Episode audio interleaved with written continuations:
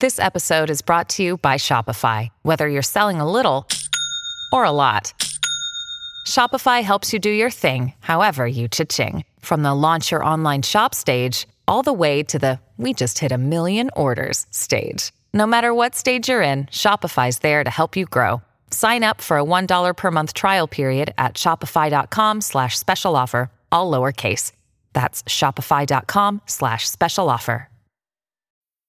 Think you know the Brooks Ghost? Think again. Introducing the all new, better than ever Ghost 16. Now with nitrogen infused cushioning for lightweight, supreme softness that feels good every step, every street, every single day. So go ahead, take your daily joyride in the all new nitrogen infused Ghost 16. It'll turn your everyday miles into everyday endorphins. Let's run there. Head to brooksrunning.com to learn more. With threats to our nation waiting around every corner, adaptability is more important than ever. When conditions change without notice, quick strategic thinking is crucial. And with obstacles consistently impending, determination is essential in overcoming them. It's this willingness, decisiveness, and resilience that sets Marines apart. With our fighting spirit, we don't just fight battles, we win them. Marines are the constant our nation counts on to fight the unknown. And through adaptable problem solving, we do just that. Learn more at marines.com.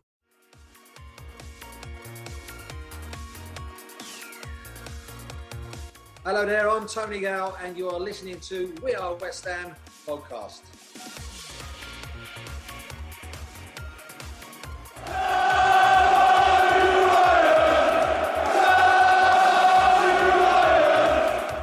You are listening to the We Are West Ham podcast with me, Will Pugh, James Jones, and Tom Edwards. And I'm pleased to say, since first time since the 7th of March, football is back. West Ham face Wolverhampton Wanderers on Saturday night, 5.30 at the London Stadium. No fans will be there.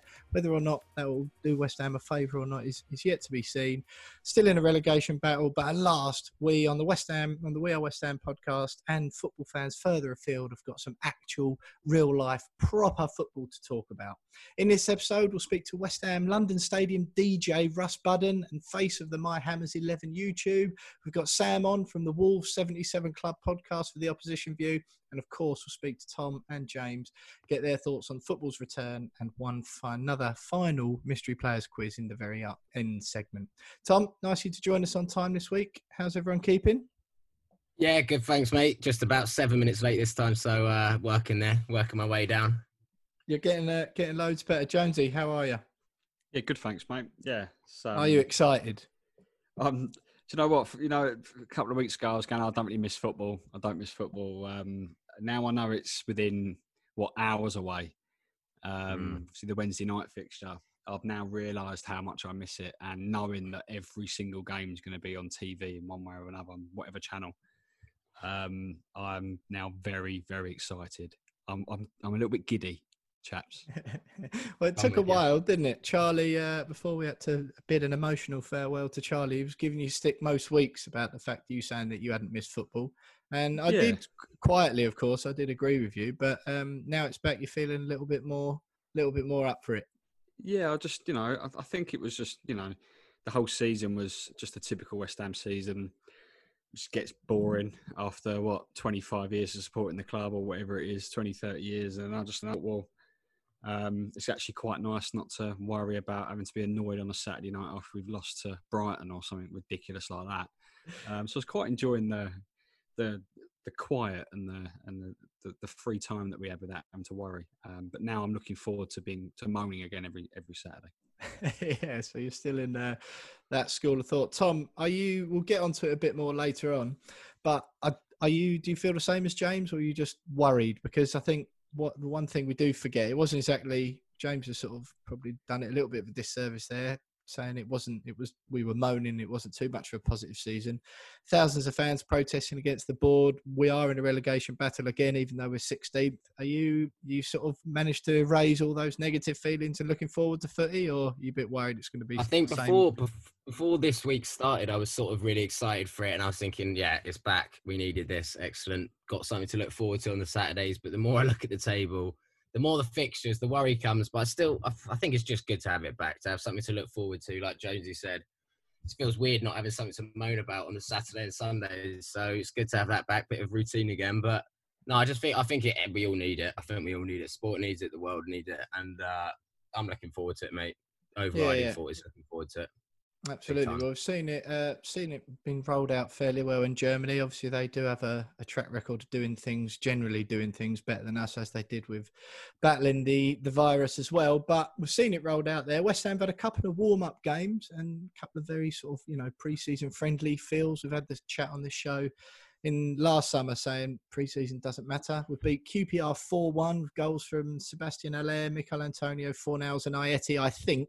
There were some mixed uh, reports on those in the end, but I think those are the scorers. And then we beat Crystal Palace 2 1 the other day. And even in uh, pre project restart return friendly, West Ham can't avoid controversy there. And Jeremy Ngakia are the man who seems set to walk away from the club in a huff because they won't pay him £20,000 a week, scores one of the goals from right back as we beat Palace 2 1. Could that be any more West Ham? It's typical West Ham, isn't it? Just See it on the two, as soon as we saw everyone was saying, "Oh, Ngakia scored," I mean, you just knew. Like it was just yeah, okay, that, that's obvious. We, we, should have known that was going to happen. Like, I'm surprised you didn't score. I'm surprised you only got one. Yeah, yeah, yeah. It's like it's just typical us. And um, but that said, I think that the, the, big positives, apart from you know the fact that we've won those two games, I don't know. I would have thought QPR and Palace would have put out relatively strong sides, given that you know they've still got seasons to play. Uh, well, Hugill played for QPR, so maybe not then. Um, so, um, but I think that one one of the big positives, in Ngakia scoring in typical fashion aside, I think uh, uh, Sebastian Haller scoring in both mm. games, mm. I think was a is a really big positive. Um, do, you know, has Moyes found a way of using him? Um, you know, we've been banging on for, for weeks and months about not using him in uh, in the correct system, not playing to his strengths.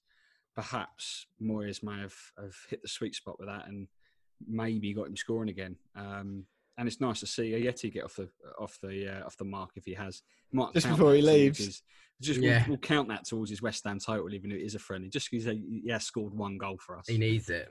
The uh, the only worrying thing though, James, is I think the bit that you haven't heard about yet is all those Haller goals. They're all Ngakia assists. So he's he's gone to his agent now asking for seventy grand a week because not only is he excellent at the back, he's also a demon going forward. Well, Tom, one thing, obviously, I don't want to dwell on them too much because we've got actual Premier League football to talk about soon, which we will get onto. But one picture, a few images that did the rounds on Twitter was Declan Rice, who was pictured with the captain's armband on against Crystal Palace.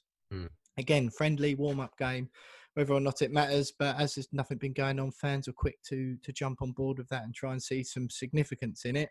I Don't think mm. Noble played, so it was obviously it was a it was very much a vice captain role. But you, you sort of see that as a big deal, or is it just uh, whatever? I don't care. I mean, I know he's a young lad, but I think it would be the natural choice if Noble wasn't on the pitch. I feel like there's no one else I've, who is a lead. He's the most biggest leader in that team in terms of when we're playing. He's the one who carries the ball forward. He makes the challenges. He's probably the most vocal and he, he has the biggest impact on our side. So I think it makes sense, and it's good to see that. Maybe it's another way of keeping him there for a few years when Noble does hang him up and we give him the armband or whatever. But to, look, I also think the balance without Noble would make sense in that midfield if you had Fornals, Soucek, and Rice. So I think it's it'll be interesting to see because I'd I'd be surprised if Noble actually would start the rest of these games because of the the balance we can now have with Soucek in there next to Rice instead of Noble. I did have a uh, I had an exchange on Twitter in the week actually. Jonesy and I write for the Blowing Bubbles magazine, and in my column this month, I, I used that to to extol the virtues of of Declan Rice getting a new contract and how the club should be acting. You know, similar sort of mm. content that we've discussed on on the show the past few weeks.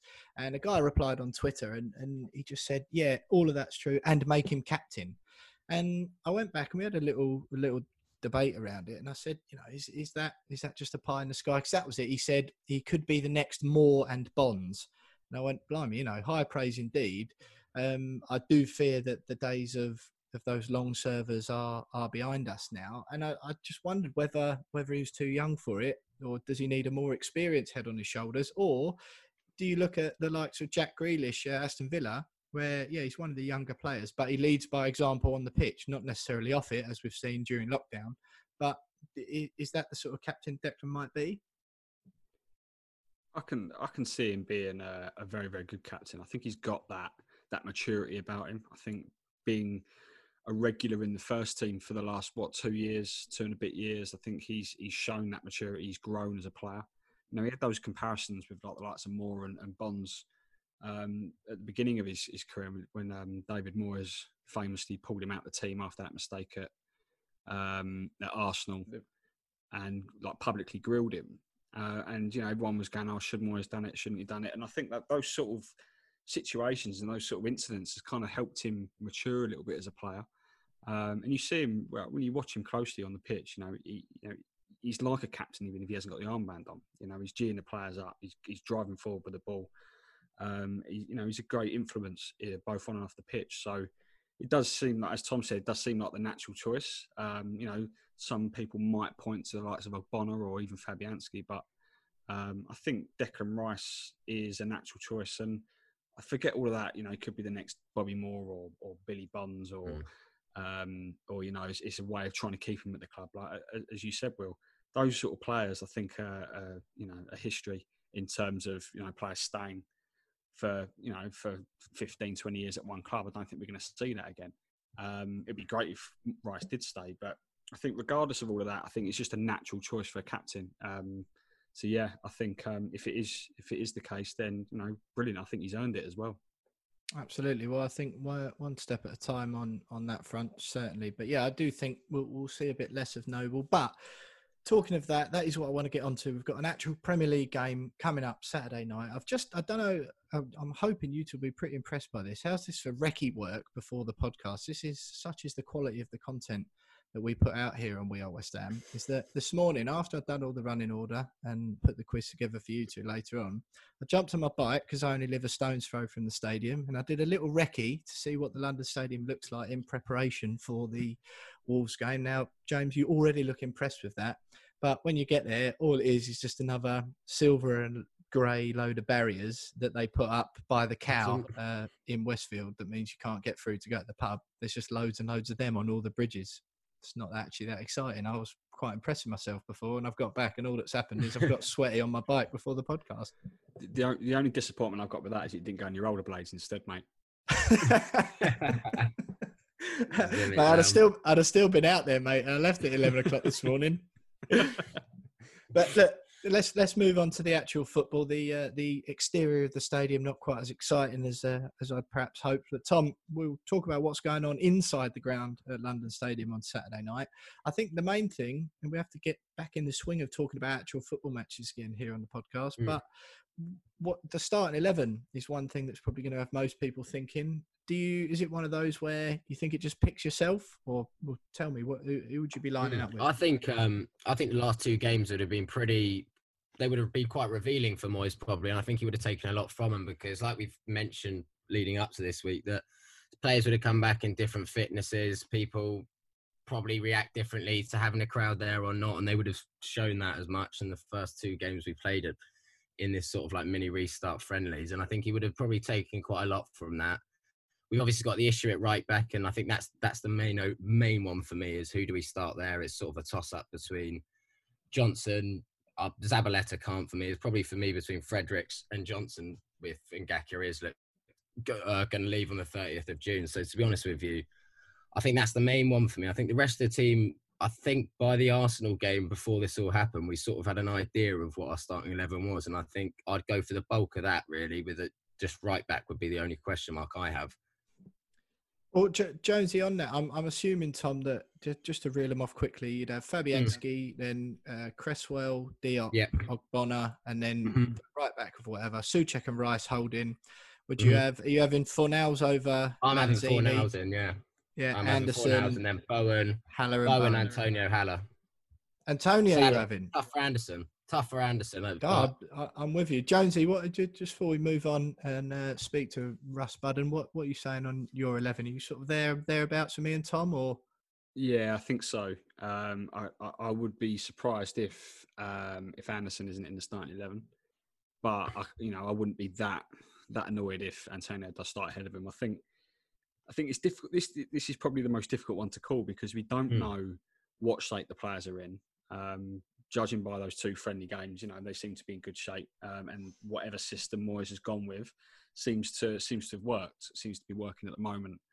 Um, and then you've got to factor in um, the fact that you know there's five subs rather than seven. Is that going to change the way Moyes thinks about the game uh, for the 90 minutes?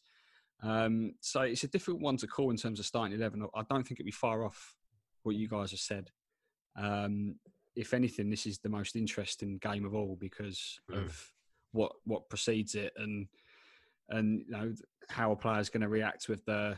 Uh, you know, no, no fans in the stadium. Is that going to affect Moyes' thinking and stuff like that? So I don't know. Uh, I think it won't be far off, but the right back situation uh, does worry me, and I wouldn't be surprised if Ngakia started. To be honest.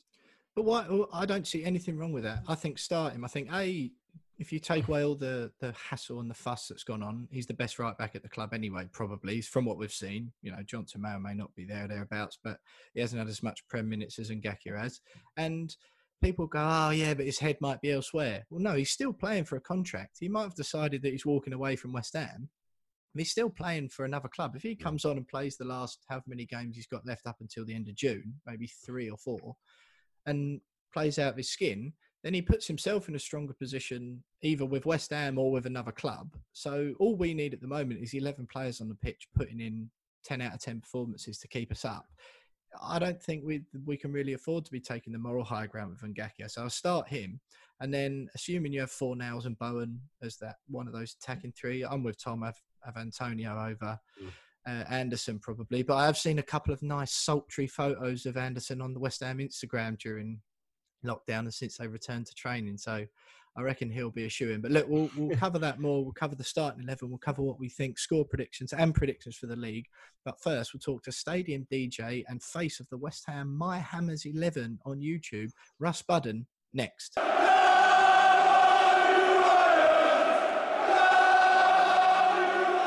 You are still listening to the We Are West Ham podcast with me, Will Pugh, Tom Edwards, and James Jones. And I'm delighted to say that we've been joined by none other than London Stadium DJ and the new face of the My Hammers 11 on YouTube, Russ Budden. Russ, thanks for joining us. How are no you? No worries. Yeah, very well, Will. How are you, man? How's everyone?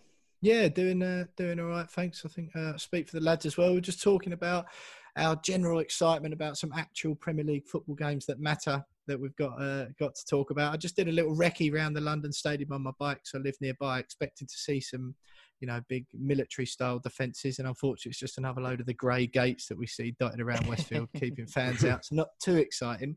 Russ, first of all, for the, for those of our listeners who, who don't know what you what, what you do already, like you say, you're the DJ at the London Stadium. Yeah. Um, you've started the My Hammers 11 YouTube recently as well. You've had some outstanding guests on already. Most one of the most recent ones is a friend of our show, Tony Carr, as well, oh, and yeah. some interaction on Twitter from Rio Ferdinand and Anton Ferdinand. So it's all going pretty well. Tell us a little bit about about sort of what you do in your West Ham links. Sure. Yeah. So I mean, I've been I've been the stadium oh, DJ to put better terms since uh, 2002. Um, so when we sort of moved to the what was the Rio stand um, I've been doing it ever since. And so, um, so yeah, so basically, you know, it's, that's what I do. So I'm the guy who presses the bubbles basically, and uh, in the music, and I've done it for. We tried to figure it out when we moved from the up from Upton Park, and I must have played it about a thousand times at least. And so, uh, at least, so it's uh, you get quite used to the song. But uh, you know, yeah, so that's what I've been doing, um, and that's sort of my sort of my my love, my passion. Um, I was to get hold of for many years before then. Um, and yeah, the whole My Hammers thing, My Hammers 11, has literally just not come out of nowhere, but I just, uh, about four weeks ago, I was a bit bored and I thought, and I was, you know, when you sort of spend Saturday, you've, you've watched Netflix, you've watched Tiger King, there's nothing else to do. And so uh, I was going through sort of Wikipedia and stuff, and like you do, flick it through. And I saw something about West Ham. Uh, about uh, 2003, uh, West Ham did a, a survey. They interviewed 500 fans about who uh, who was their dream eleven, and um, and I thought, God, okay, looking through it, I haven't I saw maybe two or three of the players like live when I was around. Um, and I thought, you know what? It's been 20 years. There's been a hell of a lot of players who've left, come back, left again, come back, become managers of the club and coaches and things like that. And I thought it'd be good to try and do that again. Um, I'm when I'm not doing West Ham, I'm a market research. Uh, I work, work, for a market research company, so things like surveys and stuff I've always been interested in. Um, and I thought, yeah, bugger it, let's have a go. And so I started I started the, the, channel, and it just went massively. I mean, big big props to, to Baz. Baz Cox was the first guy on, um, and ever since then, it's been brilliant. And it just shows, you know, everyone talks about the West Ham family, the West Ham community, and the whole channel is an epitomation of that that's a word. Um, in that, you know, I'll interview someone and they go, oh, you need to talk to this bloke and this bloke and this bloke and this bloke. And the idea is it's, you know, we've had, God, I think we've had about in three or four weeks, we've had like 65, 70 guests, something like that already. Um, and so it's going a bit mental, you know, and had like, and it's weird because it's like, although I've been in the club working for the club for 20 years, I never really interact with the players much, um, particularly in London Stadium because we're up at the top in the white box at the top of the stadium. So you know, having I said you said I mean speaking to like Tony Carr and and and Tony Gale. I mean, I got starstruck talking to Pete Butler because he was like Peter Butler was the first player I ever met um, at Junior Hammers' birthday party at the old ground, and so it's just incredible. It's like really is, you know, and it's like I mean today I've I posted um, I've got I, on a Tuesday I tend to do two ex players. Um, and I've posted Frank McAvenny, and I'm about to post someone else very close to Frank McAvenny um, in about a couple of hours' time. So you know, and it's it's just mental, um, and, and, it's great, and everyone's and it's really nice, and it's community. I'm getting a real uh, appreciation of of West Ham fans outside of outside of the UK as well. So the the American guys, they're nutters, they're fanatics. Um, Germans and the Scandinavian Hammers are fantastic, you know, and I moan about having to get you know a rail replacement bus from Gidea Park or having to drive to Newbury Park Station.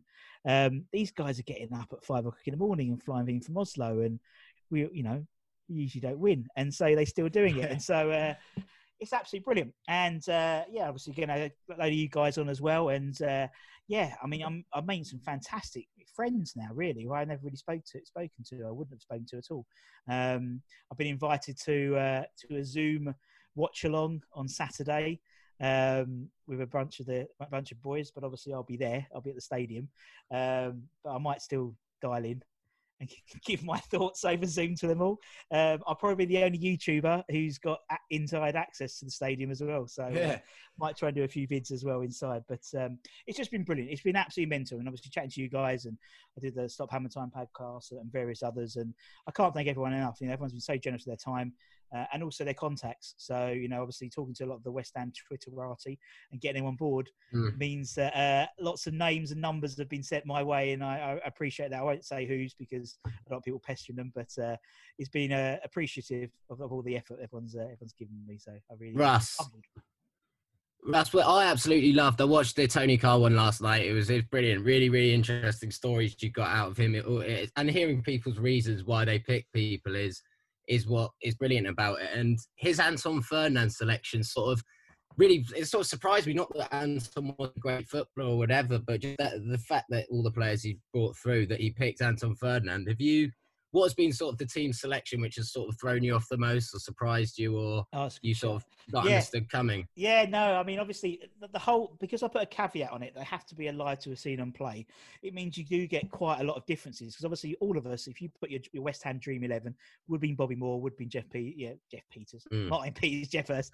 Um, but I, we never, any of us looking at all of you on your Zooms, none of us are old enough to see them play uh, unless you've had some really good plastic surgery.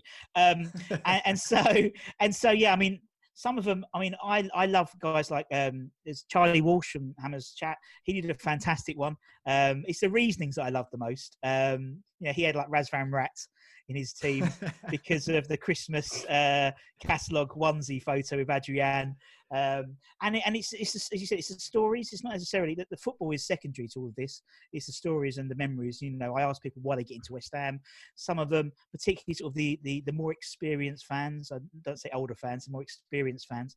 You know, they're working on the stalls, and the stall next to them was Frank Lampard's stall or Harry Redknapp's stall, or and there's players I didn't even know about. You know, and I felt a bit a bit sort of um, unappreciative of, and particularly now if it's going on, people like John Charles, you know, the first first black player at West Ham, and, and Clive Best and people like that, who I never knew about their story as much, and so I've actually gone back and learned a lot more about it. So it's really broadened my horizons. But yeah, there's a few funny ones. There's a few funny ones. I like it when the people have a theme. So we've had like themes like um, Phil Whelans for Stop Hammer Time had a theme about um, it was West Ham 11 and EU 11, and obviously the UK is not in EU, um, so it couldn't include any any English players or Scottish players, and so it had uh, Vladimir Labant and people like that, and brilliant, Great absolutely shout. brilliant, absolutely brilliant, loved it. Russ, I love your um, I love what you're saying about you know you do it because of the community and you know you love to hear the stories. I mean that's part of the reason why why we do this podcast is not just because you know we like talking about West Ham, but we like connecting with people like yourself and you know other fans, um, other content creators and stuff like that. Um, and I know you're quite early on in in this journey of doing more Hammers Eleven and, and the YouTube side of things and that. But I'm interested to sort of think uh, hear whether you've got any plans to sort of take this beyond a My Hammers Eleven. Um, I don't know how you would do that, but having spoken to so many fans already, I mean, you said like 60 odd, 60 odd people already in the space of like three or four weeks. How do you then expand that um, to, to, I don't know, uh, it's, it's difficult to, to really think on the spot, It but is, I mean, it is. I mean- I mean- kind of then becoming quite, I mean, it's, it's a fa- fantastic content, love it, but Yeah. without it, it Being being, repetitive. quite repetitive, Yeah. um, then you know there, there there must be plans to then sort of like think right, right, what's the next content strand, and then build it even bigger. Maybe. I mean, to be honest, I'm, I mean, as I said, at the moment, I've got this idea in my head, and you know, I've spoken to people about I want to hit 500 interviews. Now, obviously, I'm what I'm trying to do is, is get a nice balance between. Well, not celebrities, but you know, sort of the, the players and the fans, because it's it is about the community, it is about the West Ham fans, and it's and there's stories in there which, you know, as I said, there's there's groups. You see these groups of people, and it's really nice to hear these groups. Um, and I, you know, to be honest, some of them send me 10, 15 other people. So I'm pretty sure eventually I'll get 500. I know what you mean about being repetitive and, and stuff. I think putting the caveat of um, I try and get a spread so I don't have the same type of fans and all the time. So yeah, Yeah. you might get a couple from the 60s and but I mean then I'll interchange that with some players. I want to get a lot more celebrities on there as well, you know, and I think uh, that'll be fun. I mean, we had Chesney Hawks, which was it's just Yeah. it's just really oh dear because he was like I was like again like random like I saw him walking out of Upton Park once and ever since then I sort of oh my god Chesney Hawks so we had and that, that's that's an area I want to get more into um because I think uh, you know, a lot of these fans are, you know, obviously you don't, you might not know some of these, some of these fans themselves, and so you know, you won't necessarily watch the content. I'm not, don't tell my wife, I'm not in for it for to make any money out of it. To be perfectly honest, although she's already bought the yacht, but um, yeah, no, it's it, it's more about that. I mean, you know, to be honest, the club have been really great about it. Um, I mean, you know, I, I'm obviously technically I, I work for the club, um, so I've always been very, I've always, you know, I made sure that we don't sort of it's all positive stories and, and stuff like that. And yeah, I, I let I let fans vent a little bit about the current team, or um, but it's about memories and stuff. I mean, you know, they've been good enough. Um, you know, I we could be doing some stuff with them going forward. Um, maybe next season, uh, potentially. Um, as we've had a, a chat because you know they see it's it's a nice it's a nice idea. Um, maybe they would have got it first, but don't matter. Yeah, yeah, yeah. That's, but but it doesn't matter, you know. It's, it's, it's and so you know I'm I, I haven't really got any plans. I mean, you sort of, I'm doing this sort of during my during when I'm working, you know, of a full time job and stuff. But um, yeah, no, it's just and hopefully you know we do some more stuff. I might do some more. Obviously, when we can record live outside and interviews. I mean, I've got loads of players lined up who didn't want to do Zoom meetings um, because they don't like looking at a blank screen or looking down and maybe looking up, um, and sort of some of the older players. So I'd like to interview them, um, and then obviously the, the more modern modern players, you know, the earlier sort of my era. So it, it's just going to evolve, and it's just you know, it's come a thing, and it's got bigger and bigger. And as you said, Anton and, and Rio, like you know.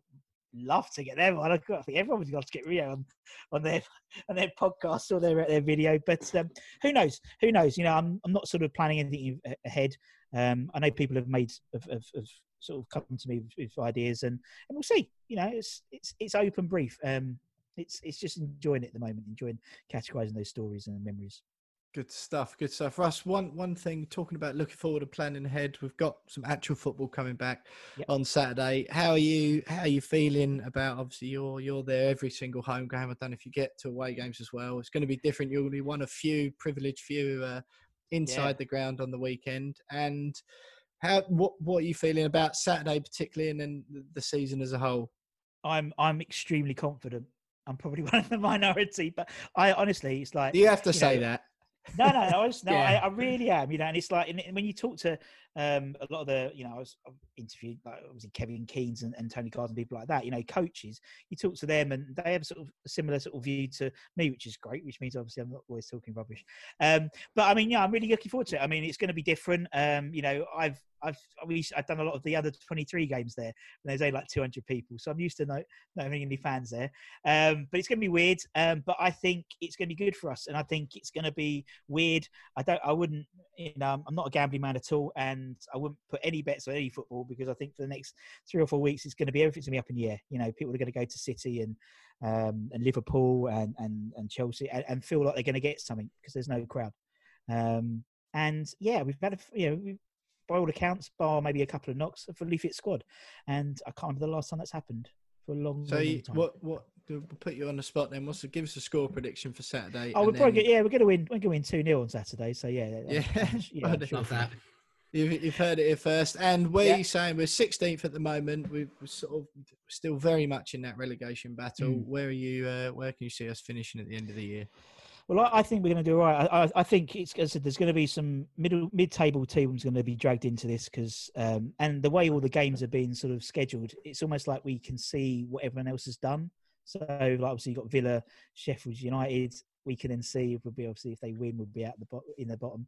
I think we'll end up finishing sort of comfortably. I reckon 13th, 14th. I reckon. Um, I think it's going to be. So I think it's all about camaraderie and, and team spirit, and clearly by all accounts, there's you know Moyesy's got a good a good uh, good bunch there. It seems, and it's a good you know of him and Kevin and and Nobes. They seem to be a good team team around team, but that's what you need now. It's unprecedented times, and I think um, I think Moyesy's going to be being brilliant the whole thing. Absolutely brilliant the whole thing. Well, listen, Russ, you've got uh, Quizmaster Reese Bayliss, who's been we, we do the Rogue Mystery Players quiz at the end of every episode, and it, uh, Yeah. it became quite the mammoth, the mammoth um, duel between me and James for most of the season. Jonesy pipped me on what would have been the last day of the Premier League season a couple of weeks ago. We keep it going now, just because, like you say, it's just another way of uh, let the fans know about old Rogue players that people have completely forgotten about. The uh, we've got one coming up at the end of the episode tonight, so fans will stay tuned for that. But Quizmaster Reese is on tonight. I'm booked in for the 24th of June to run through my Hammers 11 Yeah. with you as well. So for the fans who are listening who, who want to go and check out your content if they haven't already, where can they find you?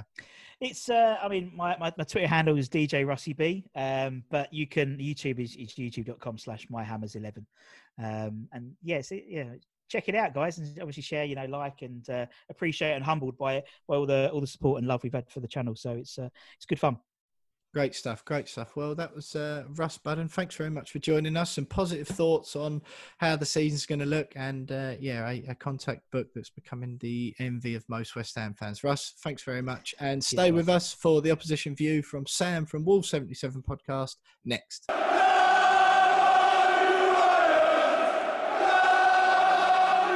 You are still listening to the We Are West Ham podcast with me, Will Pugh, Tom Edwards, and James Jones. And we were lucky to be joined by London Stadium DJ Russ Budden just now with some surprising optimism about West Ham's chances for the rest of the season.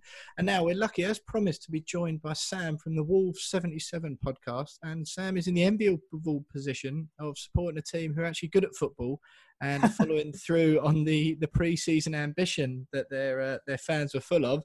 Sam, what does that feel like? Fantastic. Yeah. I mean, look, we're not used to it. So we- we're, we're getting more used to it as time goes on. And, uh, you know, uh, COVID obviously wasn't a good time for it to come along, but uh, especially in the, in the realms of football and for Wolves, it was a, an especially bad one. Um, we were enjoying our football, playing some decent stuff, although we were a bit gutted that the last game that we played was a, a dour nil-nil against Brighton at Molineux. So um, I'm sure we'll see a little bit of a, a difference when we play West Ham, but we were looking forward to it. So it's a shame it was taken away from us. Sam, you, you mentioned there that the, the break in football came at a bit of a wrong time for, for Wolves and you know uh, and other clubs sort of in and around where you are in the Premier League table. Does that sort of fill you a little bit of worry going into this? Uh, you know, they're cramming all these fixtures in um, to the space of what eight weeks or whatever it is, um, and with you know a chance of potentially finishing in, uh, in at least the top six, potentially the top four. You know, depending on on the form of other clubs in and around you. Did, are you worried about how it might go, given there's going to be no fans so long since they last played? Um, is, is it a worry? I think we we did start this season quite slowly, but we'd already played quite a few games already. And I think when coronavirus hit, we'd played something like close to 50 games um, this season, obviously starting back in July with the Europa League against Crusaders. I think it was the 21st of July. So it had been a long season up until that point uh, in March. And I think that side was a slow burner, to be honest. And I think when we look at players like Traore, who had started the season slowly and, and actually started in that right wing back position rather than that one that everybody um, sees him in tearing up that left back at the, at the well, let's say at the moment, but when we were last playing. So it would be nice to hit the ground running. I think the five substitutes thing will will possibly help, although Nuno works with a 19 man squad regardless of who's in it. So I'm not really sure who those five substitutes would be, to be honest, because he only ever rotates similar players and and and works with that small group. So if we can hit the ground running and people, players like Traore and and, and players that have always been um, sort of true to their form in Jimenez, also a bit of a break for Jota. Uh, that front three can be absolutely lethal in the Premier League, and and I think if they're on their game, then we shouldn't have any problems. To be honest, um, all the players seem to be fit. Um, there was a little bit of angst for Traore in his shoulder. A lot, of, a lot of players were targeting uh, his shoulder, um, sort of the back end in March. So there were times when the club was saying that they wanted to him to have an operation. He was going to need to be off for eight weeks. And I think if they knew how long the lockdown was going to go, they probably would have put him in for that operation, but they haven't done as yet. Um, but Wolves did release a video of him in training yesterday, and he looked absolutely brilliant. And it just instantly put on a, smile on everybody's face to see him doing what he does to to defenders in the Premier League to his own defence. Um, but do you know what? We're just looking forward to there being some form of football back. Obviously, we'll be three minutes into the game against West Ham, and a VAR decision will go back away, and we'll be calling for lockdown again. But uh, we'll see what happens. Sam, you mentioned the the amount of games you have played. You've played what is it, fifty games? You said you obviously got the potential of Europa League coming back. Is there a worry that you, you seems like you've never had injuries under Nuno, even in the Championship that you've rarely had an injury which has been longer than a, a couple months or a month here and there? Do you think there's ever a chance that if one of your main players or Jimenez say gets injured, that there could be a bit of a dip in form for you guys? I think if you take one of your best players out of any side, you're going to see a dip in form. But what we have been lucky with is, as you quite rightly say, is injuries or lack of them, and a lot of um, time and effort and money has been put into the medical side at Wolves. So the medical team there is second to none, and every bit of analytics that you can do is done. And I think it's because Nuno likes to work with those smaller squads. You can't afford to have injuries. The one injury that we did have where uh, we had a player out for an extended period of time with Willy Boly when he broke his ankle, and, and he was back after about five or six weeks, I think, um, or maybe less than that from from memory. But you're right, we don't get injuries, and I think there's a reason in the way that they train uh, and the way that they set up for games is that we just don't have them. And we we were lucky in that championship mm. season; we didn't have a single injury either and it just makes such a difference when your key players are fit and raring to go and i think it's also because he just doesn't rush players back either so just just because we do work with a smaller squad is that players do a have to win their place back uh, they don't just go back in on merit. We saw it with Traore with his shoulder, is that he was dropped for a few games when he wasn't quite right. Jimenez as well was the same when he was playing Europa League games week in, week out. Um, so, you know, it's about man management, it's about managing your players properly. All these things that are Mm. you know we, we want our clubs to do picking players on form and that sort of thing but yeah i think you make your own luck with injuries and it, it seems to be paying off because it's been sort of two and a half years of, of not having to really put up one apart from willy boly which i believe he trod on a ball I think Sam, you, you say it all quite as if it's quite simple and straightforward there. And as fans, uh, it's very simple. It. Well, it's very simple. we, we, we, all do it a lot all the time, doesn't we? But you Wolves really have genuinely this season, especially with the Europa League, they've cracked a enigmatic problem that football teams have had, especially with the Thursday Sunday Europa League football for for seasons upon seasons now. And like you say, you know, it's how you make your own luck, and and it's, it's how we prepare. But whatever Nuno's doing, uh, other than his completely remiss attitude towards any media duties, whatever he's doing behind closed doors when he's not being asked questions about what he's doing or how he, he you know the, this alchemic blend that he's got going on it's not just something that's that's easy for everyone it might be easy for everyone to see but it's not just an easy thing that he's managed to achieve this season because wolves are the envy of lots of teams. And I've I've I've watched you loads this season. Certainly covered a few of your Europa League games as well. I think it was the Espanyol game at Molineux. It mm-hmm. was just devastating stuff, and I was sitting there just so jealous, just thinking Wolves are, you know, as big of a club as as West Ham are. Same sort of fans, obviously, probably less now well, obviously less now we're in the London Stadium, but when we we're Upton Park before, similar sort of club, passionate fan base, a great like great stadium to go and watch, always a good atmosphere. All those boxes ticked. But what you're doing now is generally the envy of a lot of football teams. Yeah, and I think it, it comes with the pedigree of the players that we have at the club, and they were brought in quality and quantity at the same time as, as Nuno as well, and they all bought into the um, philosophy straight away, and it all just sort of clicked together.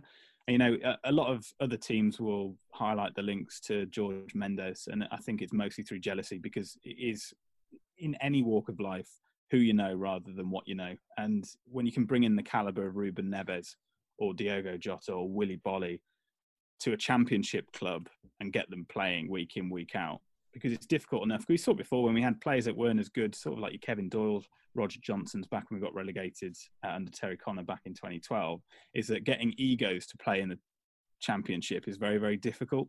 And you, you do have to sell the dream to them. And I think uh, if everyone buys into that, of which they did, one promotion, uh, get into the Europa League, and then all of a sudden you, are sort of on that upward trend, and there's no curve to flatten, thankfully, yeah, in this situation. So long may it continue. And I think as long as people keep buying into that philosophy and coming in and playing for the manager, which is what they're doing at the moment, I, I don't see, you know, it's a, where where this will end. And uh, you know, I think I think top four is is definitely on for us this season.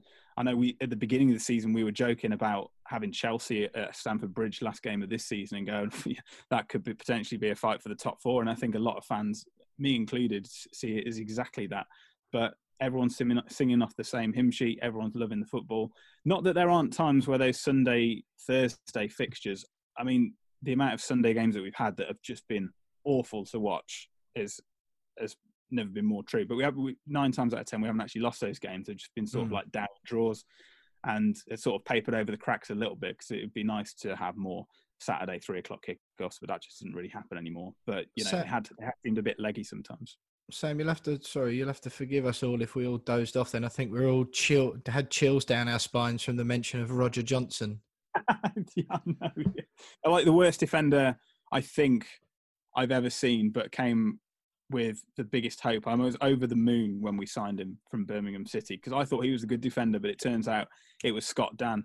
And we did exactly the same before when we bought Leon Clarke from Coventry. We thought we've got the main striker from Coventry here, but it was actually Callum Wilson uh, who was banging in the goals and doing all the work, which uh, Bournemouth made use of. So uh, yeah, we're not the first. It won't be the first, and it's definitely not the last.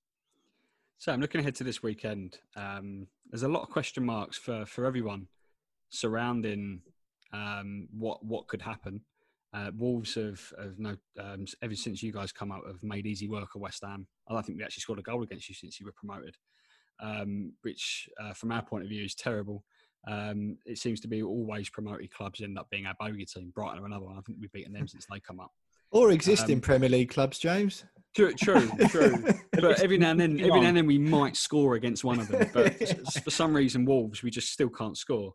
Um, but I mean, I don't know about you, Will, but for me, I see this as, as the perfect opportunity to to maybe end that run of no goals against Wolves. I, I was just wondering, Sam, whether what you think of or how you think the game's going to go, uh, particularly in a st- stadium with no fans. Um, and you know, we've seen over in Germany, home advantage no longer exists. I think that's a really high percentage of away wins.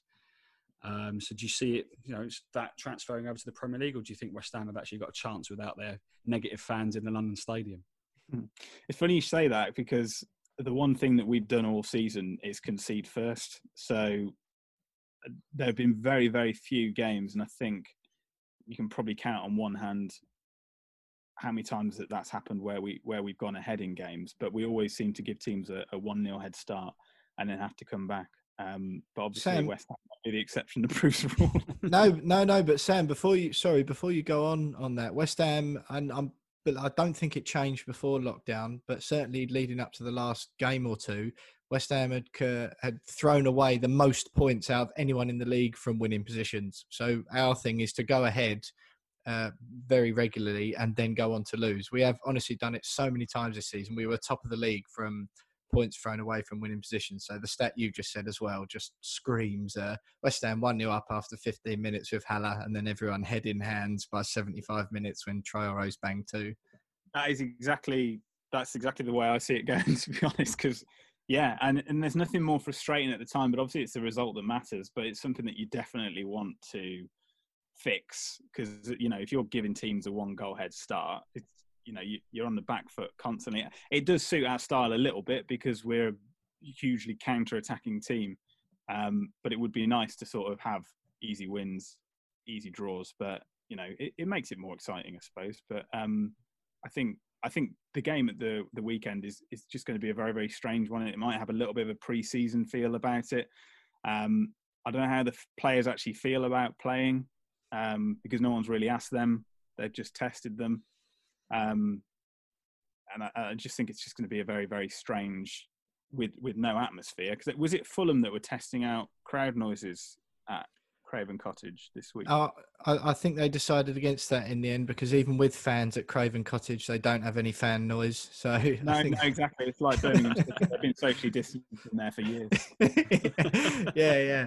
Well, look, I mean, the, looking ahead, obviously, I think I, I, it might just be more hope rather than any sort of logical judgment that perhaps, certainly as, as far as West Ham go, I think playing in front of no fans especially at home, might actually do them a favour because, like James mentioned there, there's less of that intense pressure and any mistakes after 10, 5, 10, 15 minutes of getting hounded on.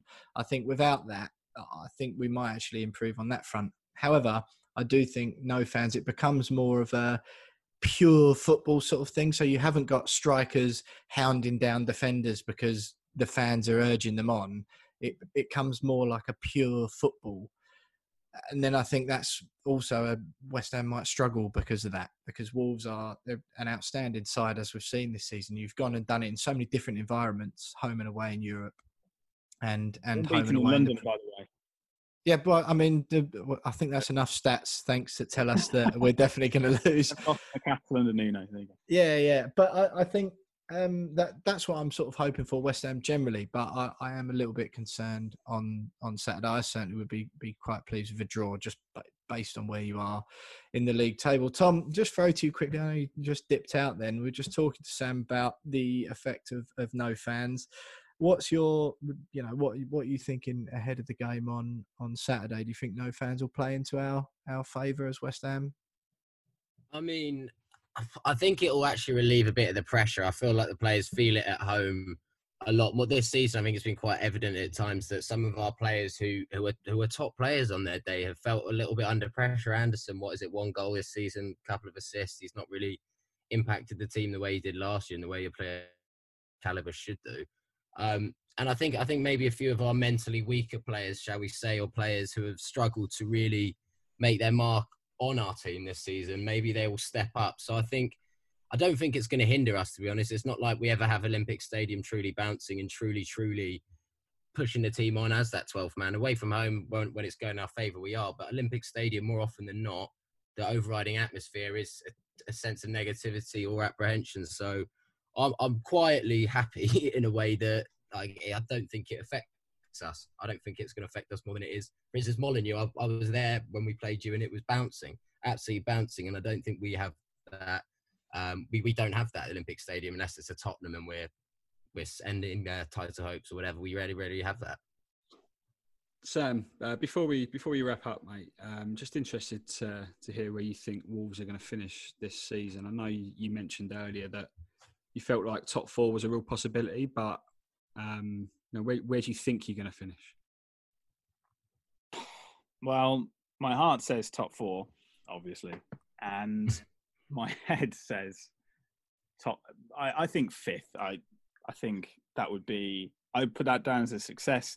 I think we have to qualify for Europe, um, depending on what happens with Manchester City and um, their European exploits. Whether they'll be playing, obviously, it opens up an extra place. Um, but I think yeah, we've had the taste of European football. Um, we want it again, and I think you, have to keep building on these things. It's it's it's one thing getting there, but it, it's the next level to stay there, and I think it's on everybody's agenda, uh, right through the hierarchy of the club to to play in the Champions League. It's all part of that ten year plan. At the moment, we're two years ahead of of where we uh, should be, so we, we've we've done it quicker. I think they gave uh, two years to get promoted from the Championship, and then uh, I think it was two or three seasons to get in the Europa League. So the fact they've done it so quickly is um, is great. Uh, the investment is there um, when the transfer window opens, and I don't think they'll sell any players. I think that will help us if we do qualify for the Champions League, um, pulling in the talent. Um, you need to be playing in the top competitions, and, and all of a sudden it sort of opens a door to all these other places. So, um, Hart is definitely saying fourth, um, but I would rip your hand off at fifth all day. Excellent, Sam. I, th- I, think that's enough from you. We're getting a little bit envious listening to you how a club has got a ten-year plan when ours has barely got a ten-week plan. Let alone the fact that it's been ten minutes. yeah, exactly, and uh, the, the fact that it's been executed quicker and you're on on course for European football, which is what we promised. And, thought you'd be really for us, yeah. Yeah, and and another thing you did, in fact, it's really actually winding me up having you on, Sam. Another thing you did is rather than uproot from Molineux and move everywhere. You just extended the smallest stand and made it an even more impressive stadium than it already was. So I don't think we'll be having you on again, Sam. But as it's uh, just to say goodbye for the for the very last time, just give us a quick score prediction before you let us go. Uh, I, am going to say that you, you are going to score a goal. I think we will concede first, but I'm going to go three-one Wolves. Excellent stuff. Well, I don't think there'll be too many people arguing with you at this end when we do our own predictions later on. But Sam from the Wolves 77 podcast, thanks for coming on again. And uh, we'll look forward to speaking to you next time, at this time next season, probably. Thank you, guys. I feel better already. So uh, thanks. Excellent. So that was uh, Sam there from the Wolves 77 podcast with um, not exactly looking good for West Ham if, if Sam is anything to go by. But stick with us because we have the score predictions from Tom and James and another rogue mystery players quiz next.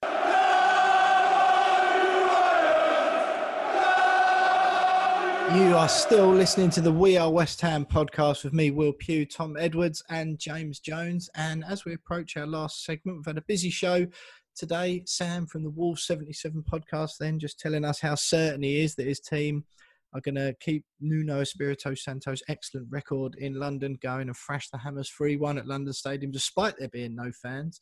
The boys, I think, unfortunately, probably share that view, and we'll touch on that in a minute. We've also had Russ Budden, London Stadium DJ, and the face of my Hammers 11 on YouTube it's been a packed show so far, but the bit that everyone likes to wait for right at the end is the Rogue Mystery Players quiz. We, of course, had the league table end with James's victory over me a couple of weeks ago. We've kept it on in this friendly format as we've still got a load of random players left that haven't been answered so far this season. So, Tom, on your debut last week, you actually got the victory. Yeah. Pretty pleased with that? Oh mate, delighted. I, like I said, it was a lot. It's a lot harder in this seat than it is uh, laughing at you two when I was in the radio station. But um, no, no, I was happy to get off the mark. But he did the Rufus Brevett, like I said, it equally embarrassed me. Said he was from uh, Dublin.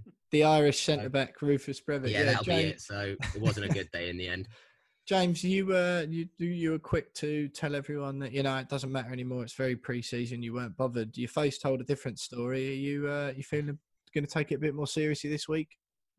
Yeah, I mean, I always take it seriously, but um, at the same time, just like pre-season in in actual football, the results don't really matter. It's all about the um, you know the fitness um, and you know get, getting back up to speed with things. And um, I think you know after a couple of weeks break, I was a little bit rusty last week, but um, you know these friendlies are only are only going to serve me well as we sort of push on into whatever the next task is going to be against you, Will. So. Um, I'm uh, I'm just using it as very very productive pre-season training. Absolutely, absolutely. Well, uh, same format as ever. Three players, five clues. The clues get gradually easier in the hope that one of the boys can guess before the end of the five. It's best of three. The person, whoever gets two players or even the three, takes the win for the week. So, without further ado, let's have player number one, clue number one.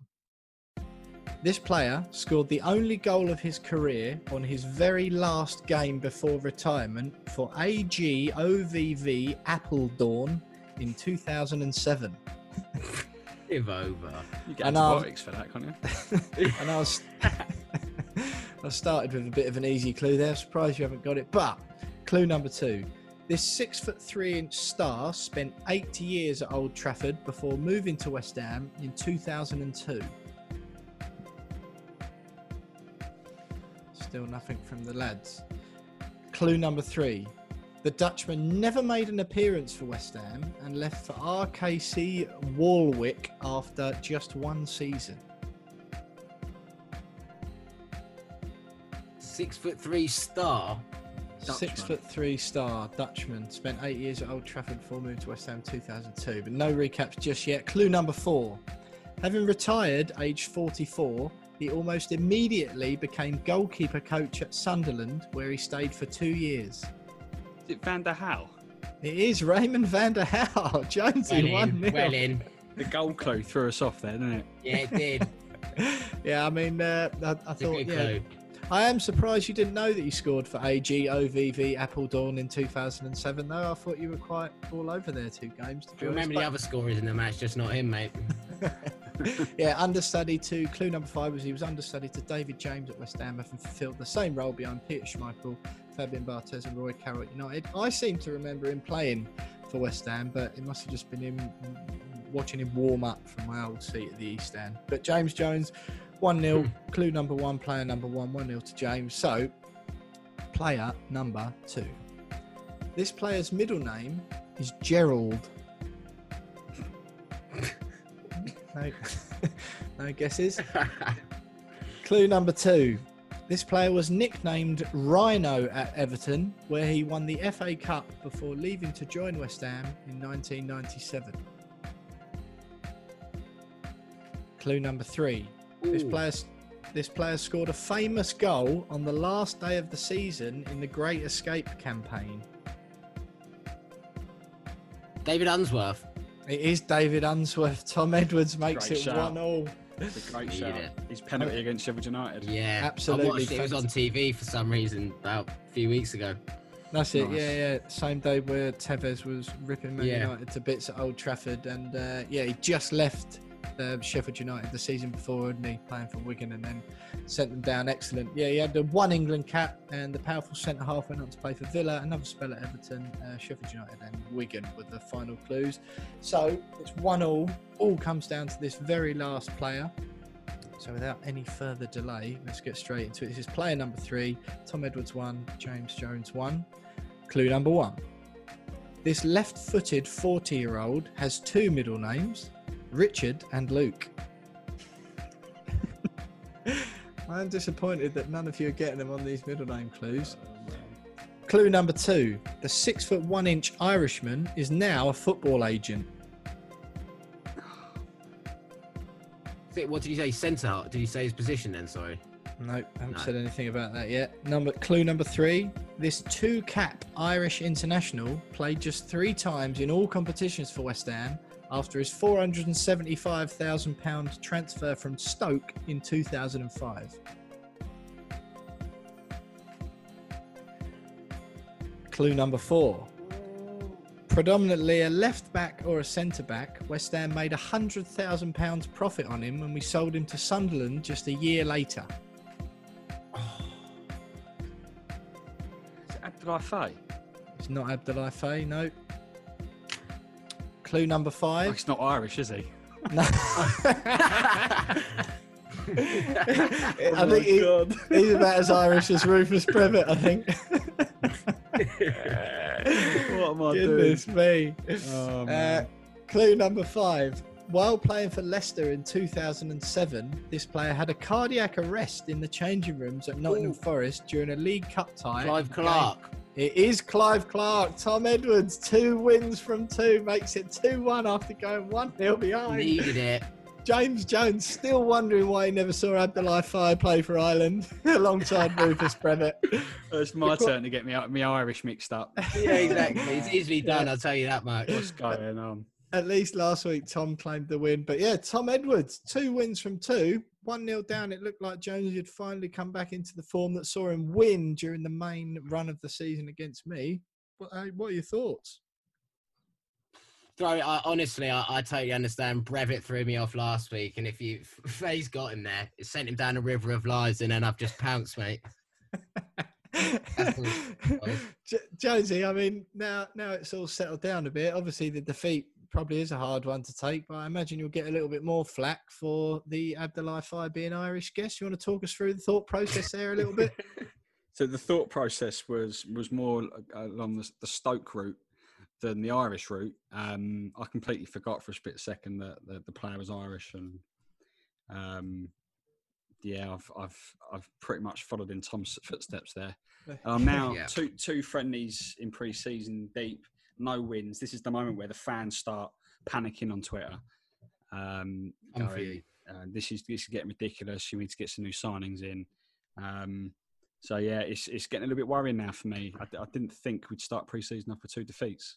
Absolutely not. I've just checked my phone and I've had someone from the Senegalese FA on uh, suggesting why they handed Abdoulaye Faye 36 international caps when in fact he was Irish. So I think there's an investigation going on over in Africa at the moment based on that one, Jonesy. But Tom, two from two. You must be very pleased. We'll keep on with the Rogue Mystery Players quiz until at least the end of the proper Premier League season if we've got it now. But let's move on back to football. We've had Sam on from the Wolves podcast earlier. I'm not filling us with hope. Tom, what do you what do you think about about the more so the rest of the season? We've we've discussed uh, mm. the, the, game on Saturday. The rest of the season for the Hammers, it it is serious still. We are in relegation yeah. trouble. We're six deep, but we're on the same amount of points as the two teams below us. So it really, really could go either way. How are you feeling about it all? I'm feeling. I mean, the next few weeks. I don't want to be pessimistic. Next few weeks, I think we we all can agree they're they're pretty tough games, and we get anything from these three. Um, we'd be pretty happy to be honest. So even one win and two losses, we, we take it.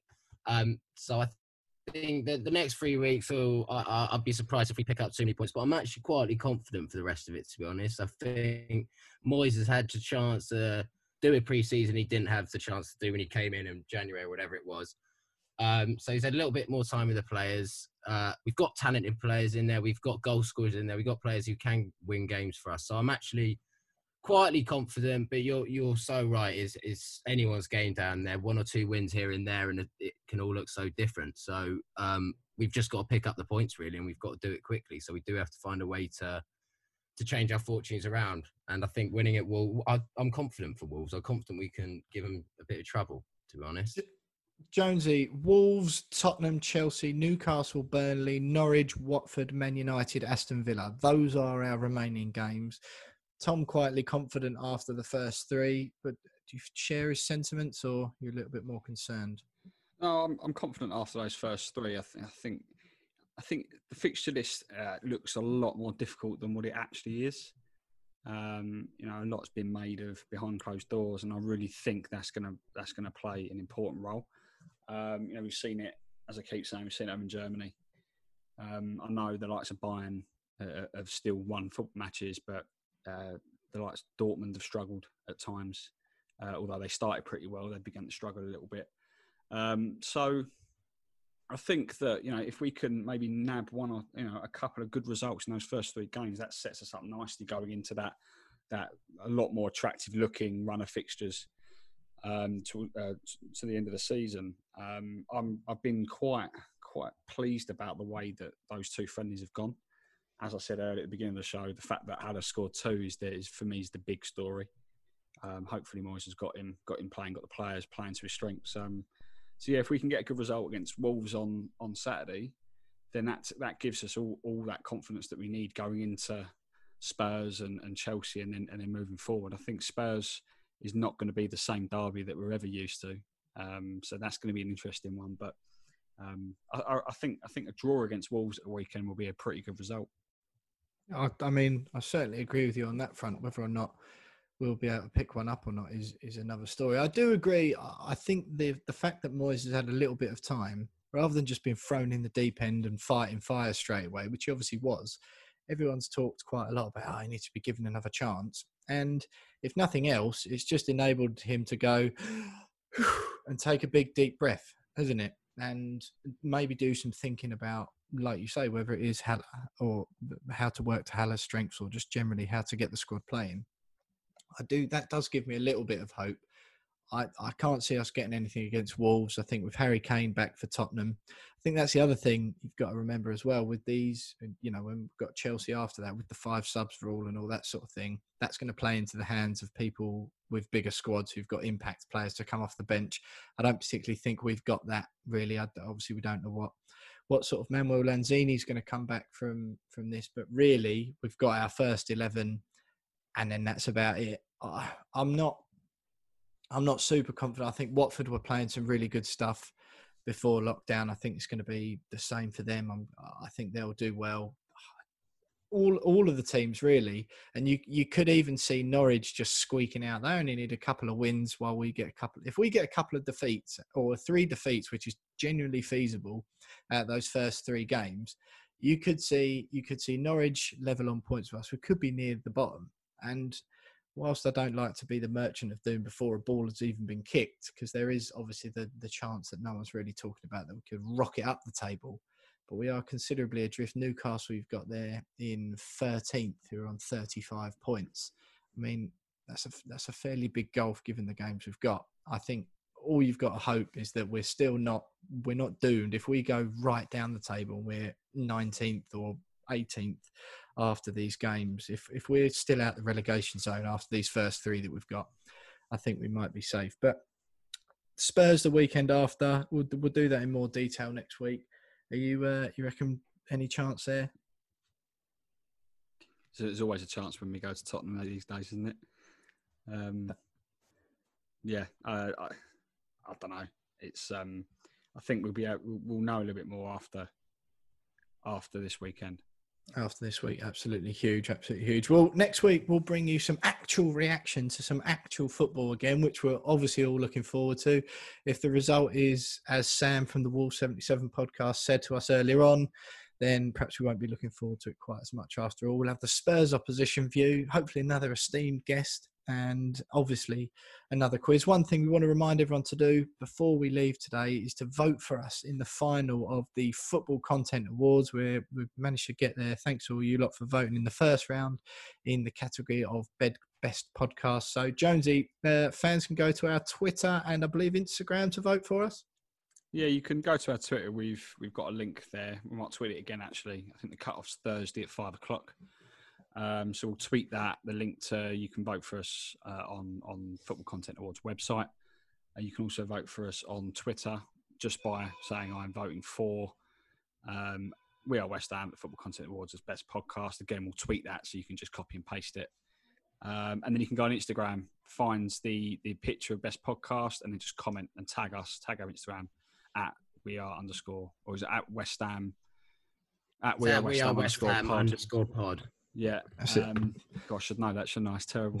Um, so yeah, uh, yeah, just tag us underneath there as well, and you can do all three.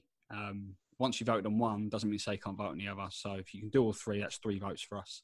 Um, so we really appreciate um, everyone's help in that, and um, hopefully we can go to the Tottenham Hotspur Stadium and, and, and bring a trophy home bring another West Ham win at the Tottenham Hotspur Stadium. It's been a great week this week. We've had Sam from the Wolves 77 podcast on. We've had London Stadium DJ Russ Budden. We've had Tom Edwards making it two wins from two on the Rogue Mystery Players quiz. And we've got some actual football to look forward to. Join us again next week where we'll give you some look back on the Wolves game, whatever that might look like. Uh, hopefully, I'll have some bit more exciting news for you rather than the stadium requisition, and we'll see if Sebastian Haller can carry on his form through these pre-season friendlies into the real life Premier League, and West Ham can stay up. Thanks again for joining us. Up the hammers, and we'll see you next week. Hello there, I'm Tony Gale, and you are listening to We Are West Ham podcast.